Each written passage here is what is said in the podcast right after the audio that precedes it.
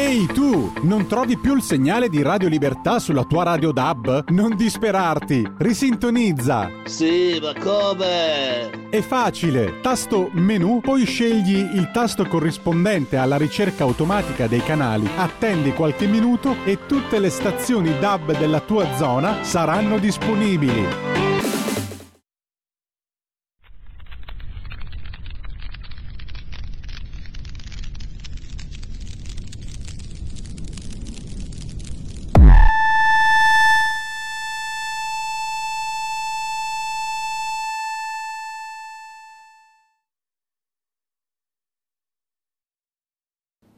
Chi c'era nell'appartamento di Raffaella Castagna il pomeriggio dell'11 dicembre 2006, due ore prima della strage?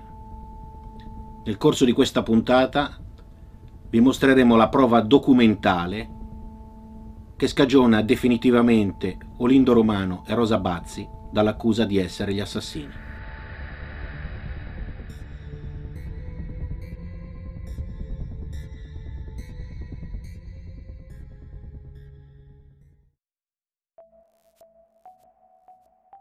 La strage di Erba avvenne l'11 dicembre 2006. Secondo le sentenze, il contatore della luce dell'appartamento di Raffaella Castagna, che si trova all'esterno della corte, era stato staccato dagli assassini intorno alle 17.40. Intorno alle 20, quando Raffaella tornò a casa dal lavoro accompagnata dalla madre Paola Galli e dal figlioletto Youssef Marzouk, trovò la luce spenta riaprì la porta per andare a riattaccare il contatore e a quel punto si trovò davanti a Olindo e Rosa che compirono la strage. Questo almeno è quello che dicono le sentenze. In tutto questo c'è sempre stato un particolare che stonava, ovvero sotto l'appartamento di Raffaella Castagna viveva una coppia di siriani con i figli, Abdel Karim Kalouf e sua moglie Eba Baddura, i quali testimoniarono più volte di aver sentito dei passi provenire dall'appartamento di Raffaella Castagna, due ore prima della strage. Si trattava di un particolare fondamentale per eh, scagionare eh, Olindo Romano e Rosa Bazzi, dato che i due non avevano certamente le chiavi di casa di Raffaella Castagna. Ma la testimonianza dei siriani non fu considerata attendibile, andava a scontrarsi con la ricostruzione fatta dagli inquirenti secondo cui gli assassini erano Lindo e Rosa e avrebbero agito una volta che Raffaella le aveva aperto loro la porta e andava a scontrarsi anche con quanto gli stessi avevano poi confessato. E questa testimonianza dunque fu considerata inattendibile dal processo, almeno fino ad oggi. In particolare la loro testimonianza era stata resa vana da un esperimento eh, rudimentale, ovvero non scientifico, eh, svolto dallo stesso comandante dei carabinieri di Erba, eh, camminando nell'appartamento soprastante. Ma oggi siamo in grado di documentare che poco prima che ci fosse la strage e poco prima che il contatore fosse staccato, in quell'appartamento c'era davvero qualcuno. Partiamo dalla giornata di Raffaella Castagna, di quell'11 dicembre. Come testimoniò il padre Carlo in aula, eh, Paola Galli, la mamma di Raffaella, andò a prenderla alle 13.05 per portarla alla stazione e tenere con sé il bambino e riportarlo nella casa di via Trieste insieme al nonno. Questa era una cosa che faceva sempre Paola, diceva eh, il padre Carlo. Dunque, dalle 13.05 13.10, quell'appartamento doveva essere vuoto, essendo Azuz in Tunisia. Solo che il contatore della corrente subì due importanti variazioni di energia elettrica, uno dalle 14.15 alle 15.30 e uno dalle 17.15 fino a quando il contatore non fu staccato.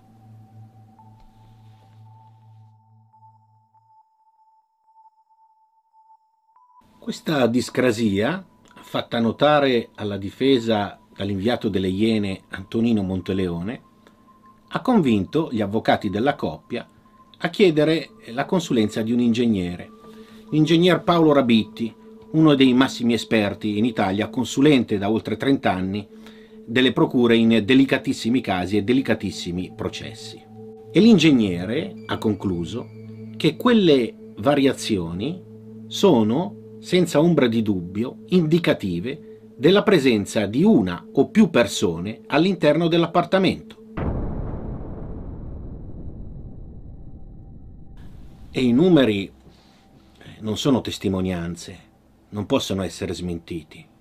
La consulenza dell'ingegner Rabitti è stata svolta sui tabulati consegnati all'epoca dall'Enel e che sono giunti purtroppo anche in questo caso mancanti alla difesa, come è già successo per le intercettazioni, e sui consumi di tutti gli elettrodomestici eh, ritrovati nella casa di Raffaella Castagna e fotografati meticolosamente questa volta dai carabinieri. La cosa sorprendente è che per l'ingegner Rabitti qualsiasi ingegnere sarebbe stato in grado di svolgere all'epoca una consulenza del genere, che avrebbe dimostrato il consumo di energia e la presenza di persone in quella casa.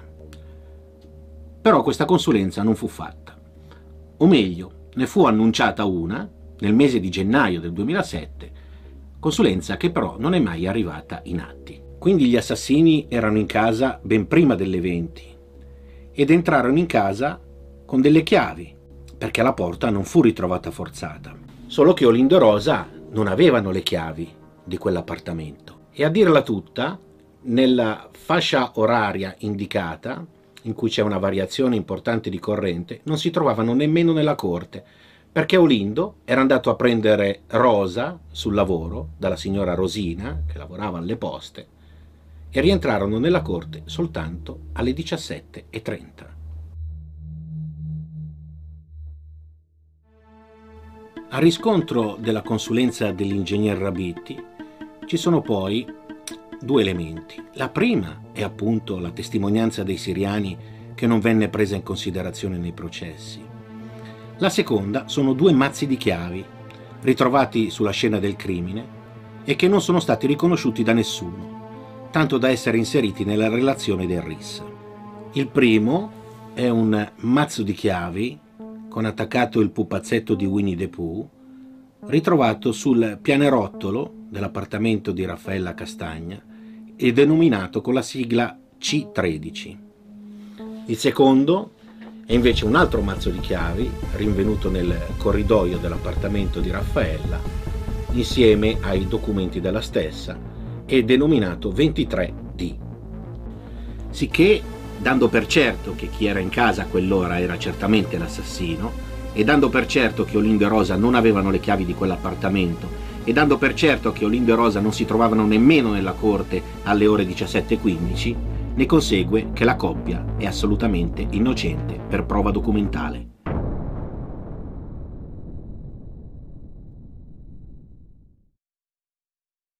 Però la consulenza degli ingegner Rabitti, basata sui tabulati Enel disponibili per quella settimana, mette in luce molto altro.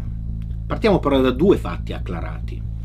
Il primo Secondo la testimonianza dei colleghi di Raffaella, di tutti i colleghi di Raffaella, Raffaella faceva sempre lo stesso turno, dalle 14.30 alle 18.30, dal lunedì al sabato a Villa Cusi di Magreglio. E questo è un fatto accertato. Il secondo fatto accertato è che la settimana precedente la strage lei si recò sempre a Villa Cusi di Magreglio il pomeriggio e questo eh, ce lo dicono i tabulati telefonici, perché la cella che agganciava al suo telefono cellulare quando si trovava a Magreglio era completamente diversa dalla cella che il suo cellulare agganciava quando si trovava ad Erba. E qual è il problema? Che l'ingegner Rabetti si è accorto dai tabulati disponibili che almeno il 4 e il 5 di dicembre, nella casa di Raffaella Castagna, ci furono delle variazioni di corrente importanti e indicative della presenza di una o più persone. E lo stesso avvenne il giorno prima della strage, la domenica, quando però Raffaella si trovava a casa dei parenti di Azuz a Merone e fu riaccompagnata a casa unitamente a Youssef alle 20.30. Quel qualcuno aveva evidentemente le chiavi di casa di Raffaella Castagna, non essendo la porta ritrovata forzata. Quel qualcuno entrò il 4 dicembre, entrò il 5 dicembre e non era Paola Galli, perché come ha ricordato Il marito in aula non andava mai a casa di Raffaella quando questa non c'era. E quel qualcuno entrò il pomeriggio della strage dell'11 dicembre con le chiavi di casa e ci furono importanti variazioni di corrente fino a quando il contatore non risultò staccato. Sicché, essendo ovviamente certo che chi si trovava in quell'appartamento, poco prima della strage, poco prima che il contatore fosse staccato, era l'assassino, Resta da farsi una sola domanda. Chi erano le persone in quell'appartamento? Chi sono i veri autori della strage di Erba?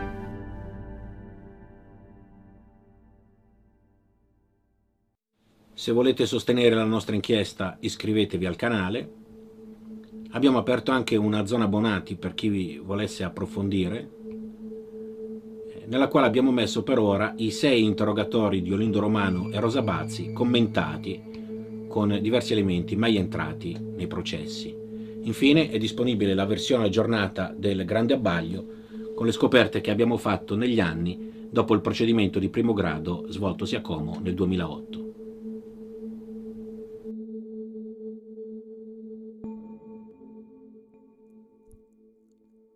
Ed ora l'audizione di Salvatore Borsellino e del suo legale Fabio Repici. Buon ascolto.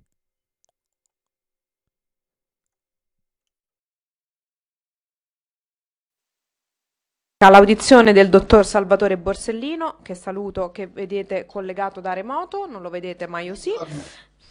Salve. E del suo legale avvocato Fabio Repici, in presenza a cui do il benvenuto. Ricordo che la seduta odierna si svolge nelle forme dell'audizione libera ed è aperta alla partecipazione da remoto dei componenti della Commissione. I lavori potranno proseguire in forma segreta a richiesta dell'audito o dei colleghi. In tal caso non sarà più consentita la partecipazione da, da remoto e verrà interrotta la trasmissione via streaming sulla web TV. Ringraziandolo ancora per la disponibilità, do direttamente la parola al dottor eh, Borsellino che eh, ringrazio a nome di tutta la Commissione Commissione per la sua presenza. Prego. Buongiorno, io chiedo scusa a questa Commissione per non avere potuto assicurare la mia presenza fisica, ma purtroppo le mie condizioni di, di età e di salute non mi permettono di affrontare delle trasferte di questo tipo. Ho chiesto di essere audito da questa commissione insieme con il mio avvocato difensore di parte civile Fabio Repici, che è anche avvocato dei sette figli della mia defunta sorella Adele, nipote di Paolo Borsellino, per fare sentire anche la mia voce di fratello di Paolo, dopo quella dei figli di mio fratello. Poiché sono l'ultimo ancora in vita della famiglia di origine di Paolo Borsellino, lo faccio anche a nome delle mie sorelle Adele e Rita che non ci sono più. E soprattutto lo faccio a nome di nostra madre Maria Pia Lepanto che come tante altre mamme a cui troppo presto sono stati strappati i figli ha dovuto chiudere gli occhi per sempre senza poter vedere né verità e né giustizia sull'assassino di suo figlio. Sono stati questi lunghi anni, anni di depistaggi, di mancate indagini, di sentenze spesso contraddittorie, in cui se sono stati assicurati alla giustizia forse alcuni di quelli che materialmente hanno ucciso Paolo Borsellino, la stessa cosa non è avvenuta per quelli che hanno agito nell'ombra, che hanno voluto la sua morte. Non sono stati neanche messi alla luce i veri motivi dell'accelerazione di questa strage, che se fosse stata messa in atto soltanto dall'organizzazione mafiosa, non sarebbe avvenuta soltanto 57 giorni dopo l'altra strage quella di Capaci, che alla strage di Via D'Amelio io credo sia indissolubilmente legata. Paolo, mio fratello, ha cominciato a morire il 23 maggio del 92. Ma se da un lato ai figli di Paolo mi lega terribile dolore per questa morte annunziata e l'insopprimibile esigenza di verità su una strage nella quale è stata stroncata la vita del loro padre e di mio fratello, da essi mi divido una posizione processuale che si è venuta a differenziare nel corso di tanti processi, arrivando purtroppo e con mio grande dolore ad influire anche sui rapporti personali. Devo dire da parte mia che ho ascoltato con sconcerto le dichiarazioni fatte in questa sede nei confronti di due magistrati, o meglio di un magistrato e di un ex magistrato, oggi senatore della Repubblica. Mi riferisco a Nino Di Matteo e Roberto Scarpinato, ai quali mi sento invece di dover manifestare pubblicamente e in questa stessa sede la mia stima e la mia gratitudine per avere in questi lunghi anni ricercato con tutte le loro forze quella verità e quella giustizia per le quali continuo a combattere in nome di quell'agenda rossa che ho scelto a simbolo della mia lotta. Sono ben altri i magistrati verso i quali bisognerebbe puntare il dito. Per Giovanni Tinebra, che avrebbe dovuto essere chiamato a rispondere di aver avallato un evidente depistaggio nel corso di ben due processi, e quel Pietro Giammanco che Paolo Borsellino così come Giovanni Falcone ha ostacolato in ogni modo fino a concedergli la delega per indagare sui fatti di mafia a Palermo soltanto quando la macchina carica di esplosivo che avrebbe dovuto ucciderlo era già pronta davanti al portone di Via D'Amelio. Questo, devo dire, è stato evidenziato anche nella deposizione di mia nipote Lucia. Ma questi magistrati, e mi pesa chiamarli così, avrebbero dovuto essere chiamati a rispondere del loro operato finché erano in vita e invece, per quanto mi risulta, è stato solo il mio avvocato Fabio Repici a chiamare in aula, inserendolo nella sua lista di testimoni nel corso del Borsellino Quater Pietro Giammanco, che poi in realtà non si presentò adducendo motivi di salute. Eppure Pietro Giammanco io il dito lo avevo già puntato, ma rimasi inascoltato in un pezzo che scrissi in una domenica del settembre 2008 e che fu pubblicato anche sulla rivista Micromega nel 2010 si intitolava Lampi nel buio e in esso immaginavo Via D'Amelio come un set teatrale completamente immerso nelle tenebre dove però ogni tanto uno squarcio di luce dal cielo illuminava le scene di quella tragedia. Questo è il pezzo in cui quasi 15 anni fa e quando era ancora in vita parlavo di Pietro Giammanco. Ve lo leggo. Ecco, un altro lampo che squarcia le tenebre. Sono le sette del mattino del 19 luglio in via Cilea e a casa del giudice che in piedi dalle 5 arriva una telefonata del suo capo, Pietro Giammanco.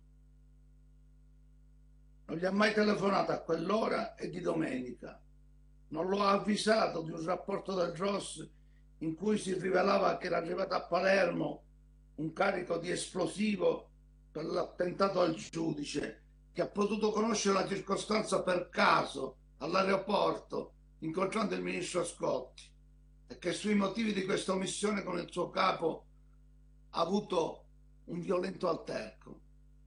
Non gli ha ancora concesso, da quando è rientrato da Marsala, prendendo le funzioni di procuratore aggiunto a Palermo, la delega per condurre le indagini in corso sulle cosche palermitane e in conseguenza la possibilità di interrogare, senza la sua espressa autorizzazione, pentiti chiave come Gaspare Mutolo e Leonardo Messina. Ora, il 19 luglio, quando la macchina per l'attentato è già posteggiata davanti al numero 19 di Via D'Amelio, gli telefona per dirgli che gli concede quella delega e gli dice una frase che oggi suona in maniera sinistra. Così si chiude la partita. La moglie del giudice Agnese lo sente urlare al telefono e dire no, la partita comincia adesso. E lo stesso giudice, qualche tempo prima, aveva confidato al maresciallo Canale, che lo affiancava nelle indagini, che in estate avrebbe fatto arrestare Gianmanco perché dicesse cosa sapeva sull'omicidio Lima. Dal recarsi ai funerali del quale lo stesso Gianmanco venne dissuato solo all'ultimo momento da un altro procuratore. Perplesso mi ha lasciato anche nella ricostruzione dell'avvocato dei figli di Paolo il diverso peso dato ad alcune parole di Paolo e ad altre parole e circostanze riferite da sua moglie Agnese. Sono state messe quasi sullo stesso piano parole per me evidentemente ironiche, come quelle quei due non me la raccontano giusta, con parole pesanti, terribili, come quelle riferite ad aver appreso che il generale Subranni era punciuto o sulla raccomandazione di chiudere le finestre perché qualcuno da una postazione situata nel castello Ottiveggio poteva spiarlo. Proprio da quel castello Ottiveggio, dal quale forse è stata condotta la regia per l'operazione concertata insieme con l'attuazione della strage del furto dell'agenda rossa. Forse, forse è proprio da questa agenda rossa, la scatola nera della strage di D'Amelio, che si dovrebbe ripartire per arrivare alla verità. Dal furto di quell'agenda compiuto, ne sono certo, proprio da quelle stesse mani che hanno voluto la morte di mio fratello. E non sto parlando della mafia, ma di pezzi deviati dello Stato, perché è certo che non siano stati mani di mafiosi a portare a compimento quel furto. È proprio da questo che si dovrebbe ripartire e non da un dossier mafia appalti che se può essere considerato una concausa non è sicuramente la vera causa dell'improvvisa accelerazione di una strage che a quel punto non poteva essere più rimandata. Radio Libertà Veniamo da una lunga storia e andiamo incontro al futuro con spirito libero per ascoltare tutti e per dare voce a tutti. Stai ascoltando Radio Libertà, la tua voce libera, senza filtri né censure, la tua radio.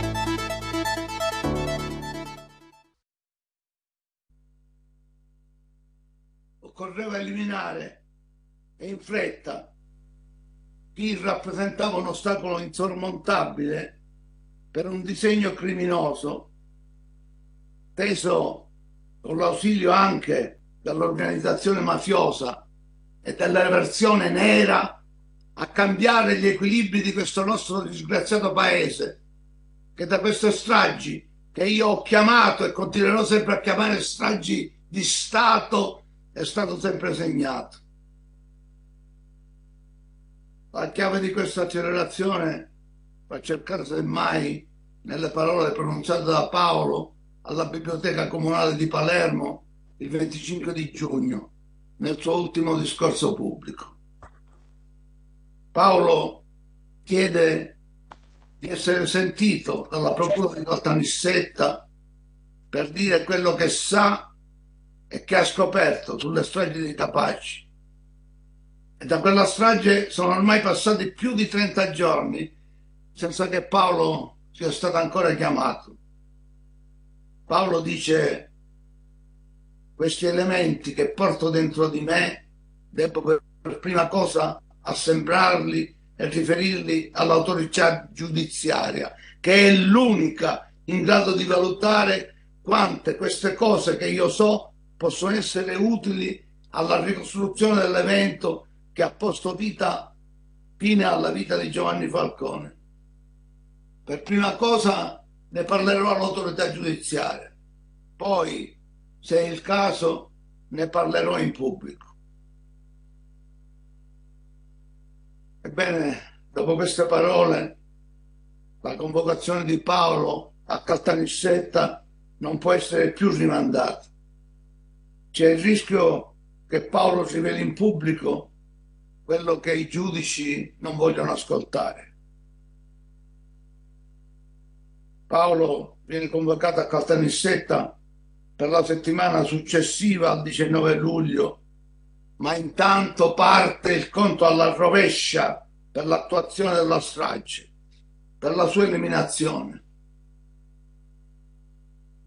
Paolo non arriverà mai a testimoniare in quella procura, in cui a collaborare alle indagini verrà poi irritualmente chiamato quel Bruno Contrada sul quale Paolo sta raccogliendo le rivelazioni di Mutolo. Verrà chiamato soltanto quando la sua morte è stata ormai decisa, quando il suo tempo è ormai arrivato. E qui io penso che bisogna cercare i veri motivi dell'improvvisa accelerazione della strage. E non in un incontro alla caserma Carini che Paolo non annota neppure nella sua agenda grigia e di cui anche i Ross hanno parlato soltanto cinque anni dopo e facendo affermazioni che soltanto Paolo, che però ormai non c'è più, potrebbe confermare o smentire. E affermare le stragi non poteva essere certo la quantomeno improvvida iniziativa di chi è andato a bussare a certe porte richiedendo ad un tramite di Salvatore Riina del perché di questo muro contro muro.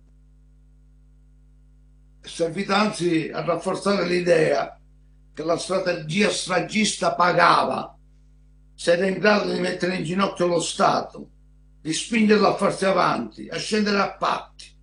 È servita solo a scatenare altre stragi, a causare altre vittime innocenti, questa volta sul continente, e ad attentare per aumentare il livello del ricatto anche al patrimonio artistico dello Stato. Sulla sparizione di quell'agenda rossa non si è mai veramente indagato. Non c'è stato mai un vero processo, tranne quello in cui in fase addirittura di udienza preliminare e quindi senza alcun dibattimento è stato assolto dall'accusa di aver sottratto l'agenda quel capitano Arcangioli che è stato ripreso, fotografato, mentre si allontana dalla macchina di Paolo ancora in fiamme, portando in mano la borsa di Paolo in cui sicuramente la gente era contenuta. Ma a chi è stata consegnata quella borsa prima di essere rimessa sedile della macchina che intanto continuava a bruciare? Nel corso di questi anni abbiamo studiato a fondo ogni singolo fotogramma, ogni ripresa che ci è stato possibile ottenere, girata in via D'Amelio nell'immediatezza della strage. Abbiamo ascoltato e confrontato le diverse testimonianze spesso discordanti, costellate di non ricordo, di chi è venuto in qualche maniera in contatto con la borsa di Paolo che conteneva l'agenda. Abbiamo individuato i fotografi e gli operatori, richiesti i rollini, alcuni ci sono stati dati, altri, specie quelli in possesso dei grandi organi di informazione, ci sono stati inspiegabilmente negati. Siamo andati ogni 19 luglio a rilevare le ombre del sole all'ora della strage sui palazzi per mettere le foto e le riprese nella giusta sequenza. Abbiamo ricostruito i movimenti di chi è entrato in contatto con la borsa. Abbiamo individuato i personaggi presenti che non sono nemmeno mai stati sentiti come testimoni. Abbiamo studiato le relazioni di servizio, spesso prodotte soltanto tardivamente. Abbiamo individuato a chi presente in via D'Amelio subito dopo la strage il capitano Arcangioli può avere portato la borsa dopo averla prelevata dalla macchina di Paolo e questo ufficiale, oggi generale Borghini, non è stato mai sentito nemmeno come testimone. Il risultato di tutto questo lavoro è stato inserito in un documento audiovisivo e questo è stato presentato in udienza alla Corte nel Borsellino Quater il giorno della ringa finale del mio avvocato per dare il nostro contributo alle indagini che altri e con ben altri mezzi avrebbero dovuto portare avanti. Il risultato di tutto questo è stato che i PM presenti in aula all'inizio dell'udienza, appena iniziata la proiezione del documento, si sono alzati e sono andati via, senza poi tornare in aula nel corso dell'intera giornata. Nella raccomandazione della Corte contenuta nella sentenza di approfondire le indagini sulla sparizione dell'agenda rossa non è stato dato fino ad oggi alcun seguito. E voglio ricordare che in quel processo è stata soltanto la mia parte civile, insieme con il difensore dell'imputato, a chiedere la soluzione di quel Vincenzo Scarantino, anche lui si in forma diversa, vittima della strage di D'Amelio, processato per calunnie a cui era stato costretto con torture fisiche e psicologiche in carcere dello Stato e da funzionari dello Stato. Troppo tardivamente processati. Così come sono stato soltanto io in tutta la mia famiglia a rifiutarmi di firmare nei primi due processi la richiesta di un impossibile risarcimento combinato nei confronti di chi a causa di quel depistaggio era stato condannato per un delitto che non aveva commesso. E voglio precisare che in quei due processi, viziati da questo, che è stato definito nel Borsellino Quater il più grande depistaggio della storia, il mio avvocato non era quello di oggi, Fabio Repici, che in quel dibattimento questo depistaggio non avrebbe sicuramente sostenuto e neppure avallato. Il Borsellino Quater era stata una svolta aveva fatto sperare di vedere finalmente almeno un barlume di verità, un miraggio di giustizia. Ma poi sono arrivate una serie di sentenze contraddittorie per l'ultima della quale aspettiamo ancora una motivazione, che hanno fatto quasi del tutto svanire questa mia speranza. Nella prima, quella d'appello, si assolvono gli imputati dello Stato perché il fatto non costituisce il reato. Nell'altra, quella in Cassazione, si assolvono tutti per non avere commesso il fatto ma il fatto c'è, la strage c'è stata, Paolo e i suoi ragazzi sono stati uccisi e dopo quella strage altre ce ne sono state ed altre vittime innocenti hanno perso la vita. Quello che manca, ormai sono quasi sicuro di non vedere nel corso di quel residuo di vita che mi resta, sono una verità è una giustizia che forse pochi, troppo pochi, in questo paese vogliono davvero. Io ho finito, lascio la parola al mio avvocato. Grazie. Grazie mille, dottor Borsellino. Prego, avvocato. Sì, io intanto ringrazio con grande sincerità la Presidente e la Commissione antimafia e eh, capirete dopo aver ascoltato Salvatore Borsellino quanto eh, sia stato un carico morale enorme quello di sostenere la difesa di uh, un uomo che ha fatto della parresia la sua scelta di vita. E proprio per rispetto della Commissione, io so che parlando alla Commissione sto parlando al Parlamento della Repubblica, io che sostengo pressoché quotidianamente che le aule di giustizia siano il luogo dove la parresia debba essere coltivata, in questa sede credo che ancora di più questo sia massimamente doveroso. Ed è con questo spirito che proverò a uh, riferire alla Commissione antimafia ciò che ritengo possa essere utile. Come mh, già detto da Salvatore Borsellino, io ho assunto la sua uh, difesa per la prima volta nel processo denominato Borsellino Quater. Quel processo prese avvio dalla epifania del depistaggio avvenuto con le menzogne fatte sottoscrivere a Vincenzo Scarantino. La prima cosa che io ritengo debba essere tenuta in considerazione è che l'epifania del depistaggio la nostra nazione la deve non a un uomo o a una donna dello Stato, ma a un uomo di Cosa Nostra che si chiama Gaspare Spatuzza. L'avvio del disvelamento di ciò che era successo attraverso le losche manovre che avevano condotto dopo un lungo inseguimento alla accettazione del ruolo di falso collaboratore di giustizia da parte di Vincenzo eh, Scarantino è avvenuta solo grazie a eh, Gaspare Spatuzza, il quale iniziò a collaborare nel giugno del eh, 2008.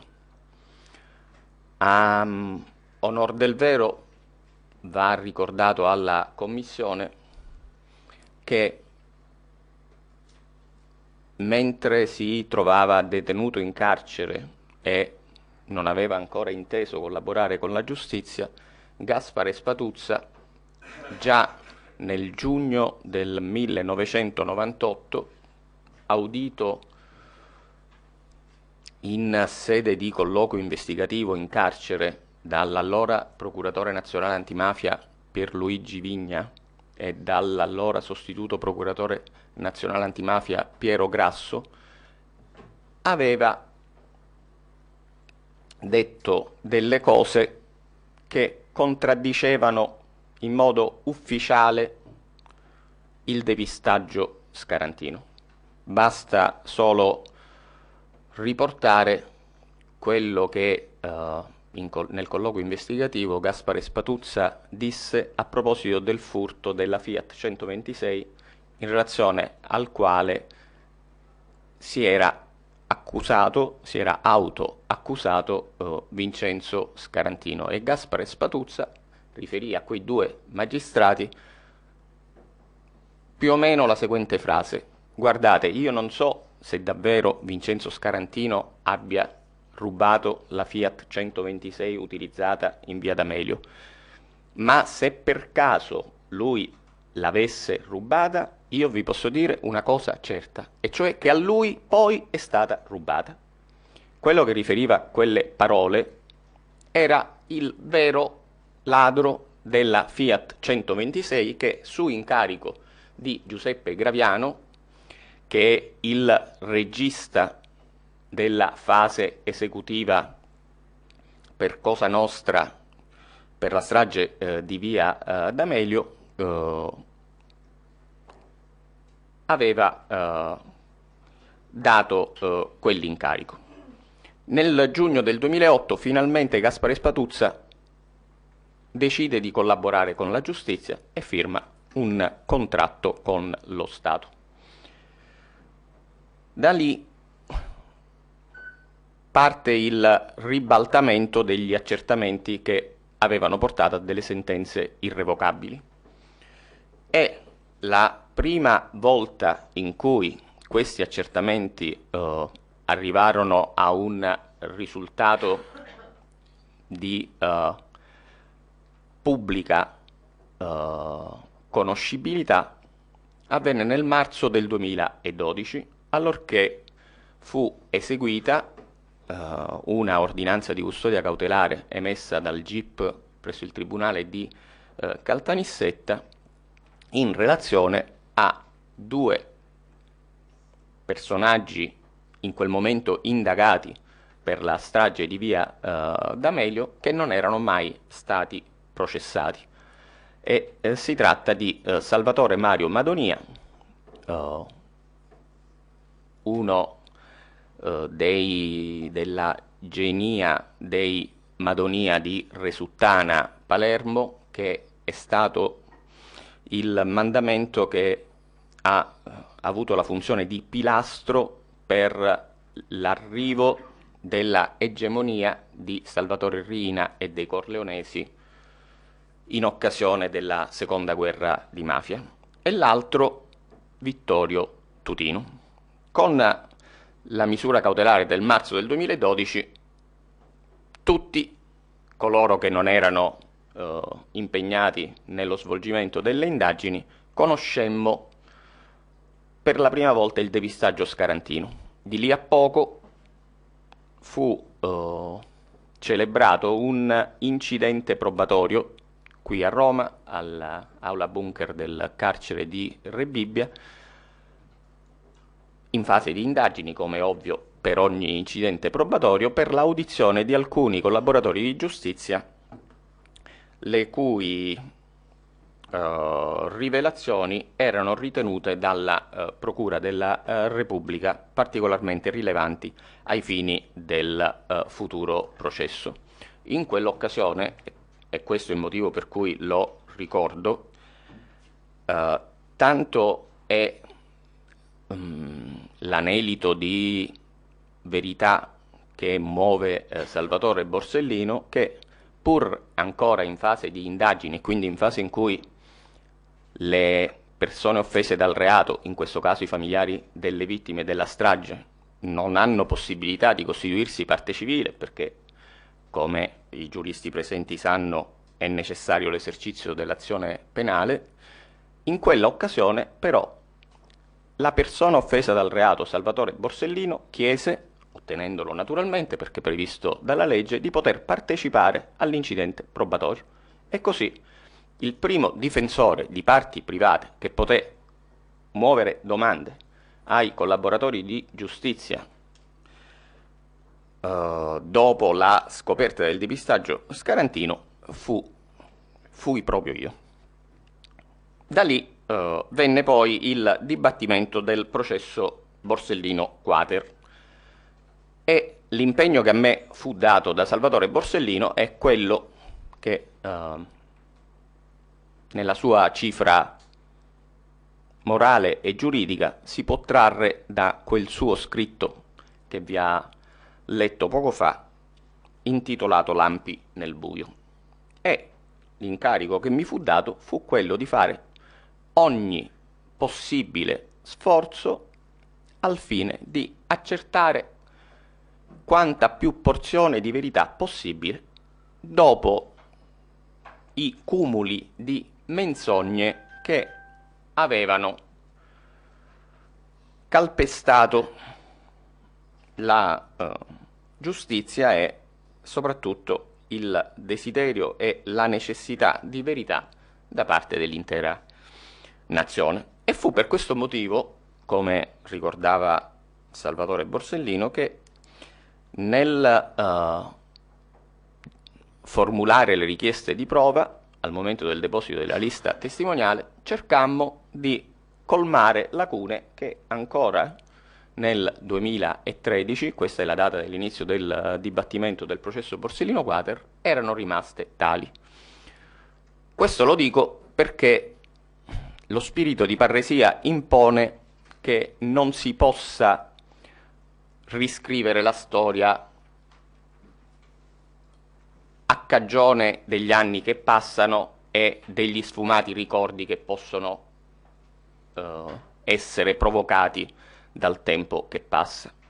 Quando nel 2013 depositammo la lista testimoniale, indicammo come testimone per la prima volta innanzi a un giudice di Caltanissetta il dottor Giovanni Tinebra. Indicammo per la prima volta come testimone innanzi a un giudice della, eh, di, di Caltanissetta il eh, dottor Pietro Giammanco.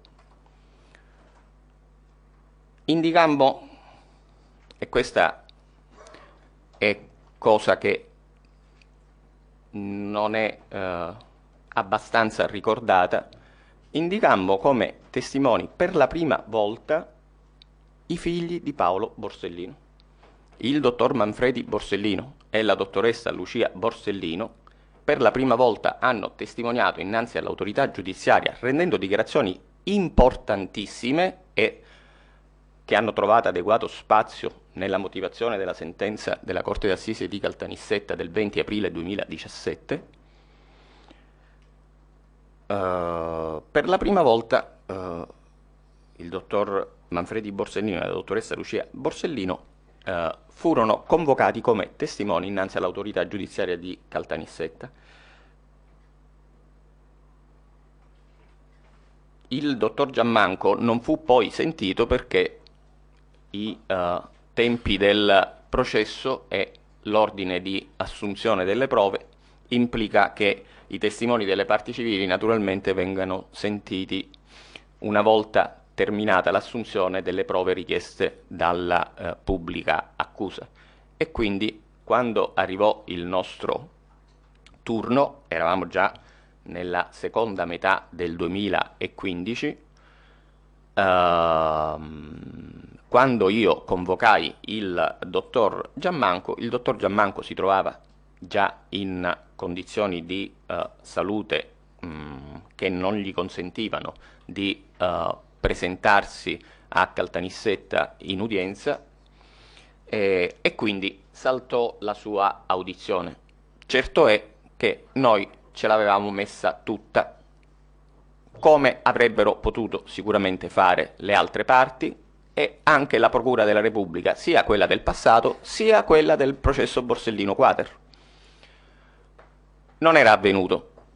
E uh, infatti la prima volta che il dottor Giammanco fu uh, sentito da un magistrato della Procura di Caltanissetta avvenne nel 2017 con un'audizione a domicilio perché era non più in grado di deambulare e questo eh, implicò che eh, la sua audizione avvenisse in quella forma.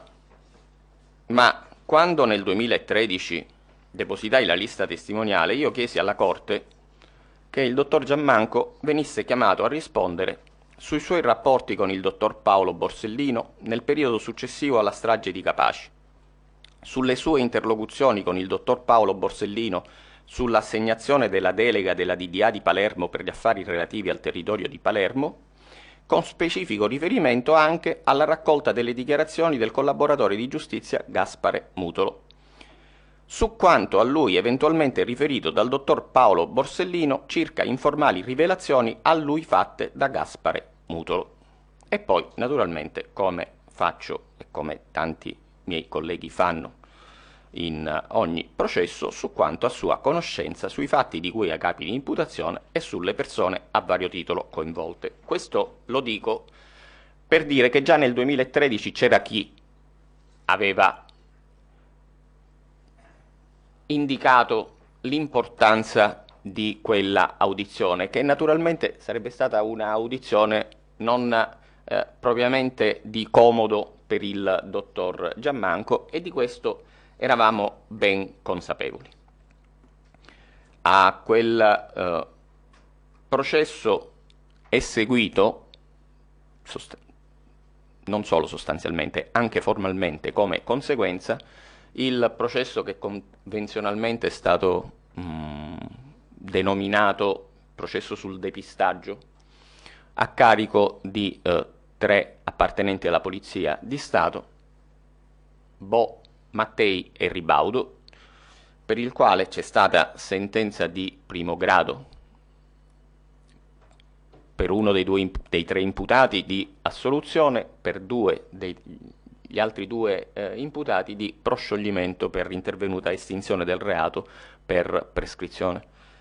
La um, sentenza è stata impugnata dalla Procura della Repubblica e eh, quindi il giudizio di eh, secondo grado eh, avrà inizio il prossimo 31 ottobre.